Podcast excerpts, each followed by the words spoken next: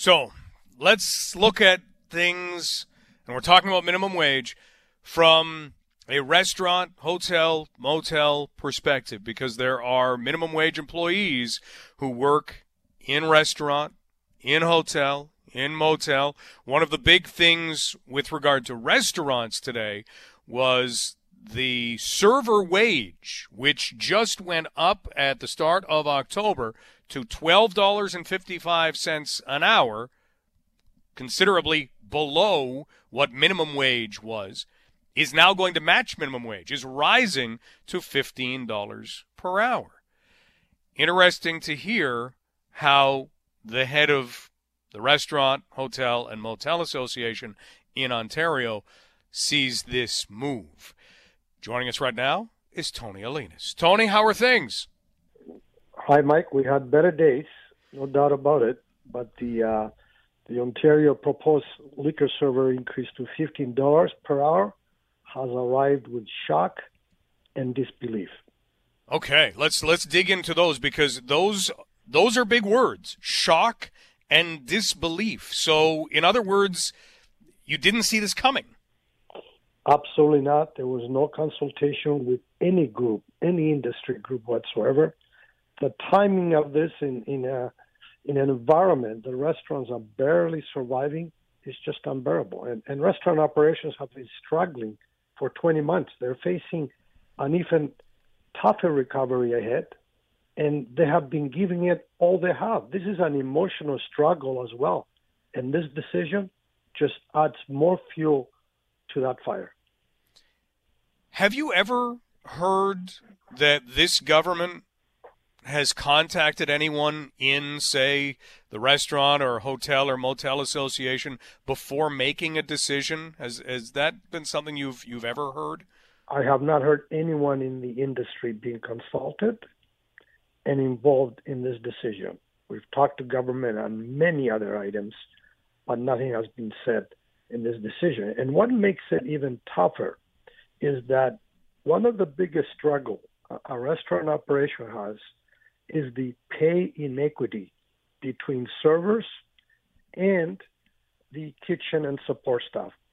The, the servers, they make healthy incomes when you add the tips to it, and eliminating the liquor server rate has just moved up uh, and contributed to that issue. We're talking with Tony Elenis, who is the president and CEO of the Ontario Restaurant, Hotel, and Motel Association. So, Tony, we will have anyone who has not been connected to the restaurant industry maybe thinking, hey, how can this be bad? Because you have servers now making even more money. They will have access to tips still. So why isn't this win win win? Lay it out for us. Why isn't it win win win? Why is it a day of of shock and why is it a difficult day? Well, first of all, you know, the financial worries that this this industry has and secondly, to the inequality issue that I've talked about, the government announcement states that servers have seen their tips pulled and redistributed among many staff. But the reality is such that the vast majority of tipping posts, which is a model the previous government brought in, support non server employees only marginally compared to the server takeaway pay. This is no fault of any employee. Both set of workers work hard and are at the mercy of the system. A much more deserving pay system needs to be in place, and it's about the tipping model. And I guess to explain that, if you have a server at the end of a shift, they are going to go to, for instance, the kitchen staff, and they are going to pay out a percentage of what they sold to the kitchen staff, or they are going to pay out a percentage of what they sold to a bartender, whoever helped them in their particular shift. So that kind of is is the money that you're talking about. But you say that's not that's not helping out, say, the support staff, the kitchen staff enough. Th- those are only small percentages, and when an operator, especially during these difficult times, starts paying the servers now at fifteen dollars, there's not much dollars to pay the other support employees a, a little bit more. And, and we're, we're referring here to to servers, which are very hard workers. Again, it's not their fault; it's the systems who go home with seventy, eighty thousand dollars, and, and and many of them even more. The whole tipping model needs to be reviewed, and and decisions need to go accordingly, and amendments to the Employment Standard Act to take the tips and and make them part of the of the wages. We're talking with Tony Elenis, President and CEO of the Ontario Restaurant, Hotel, and Motel Association, because one of the most noticeable parts of the announcement today from Ontario Premier Doug Ford, other than minimum wage goes to $15 across the board, is that servers will see their wage go up to $15 an hour as well. So that's a $2.45 increase per hour per server. And it doesn't take much if you have a large establishment to do the math on, on the added cost.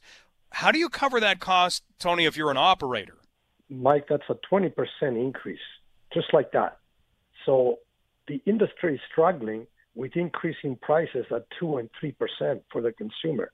That's how difficult that issue is. So we're asking government here to review it, but the announcement has been made already. We, the industry, found out through the media. So a vigorous, meaningful plan is needed to look at how government is going to be supporting this industry moving forward. Yeah, there's the question. And obviously, you haven't heard anything about that yet. This just has happened. And when I've asked questions about the consultation, uh, I think each ministry is looking at the other ministry who has consulted the industry, not just our organization, but other organizations that say serve the, the industry. Uh, and we're all in a dismay of, of why we are not involved at all in such a magnitude of a decision. Like you say, 20%. Tony, thank you so much for the time today. Thank you. Have a great day. That's Tony Elenis, who is the president and CEO of the Ontario Restaurant, Hotel, and Motel Association.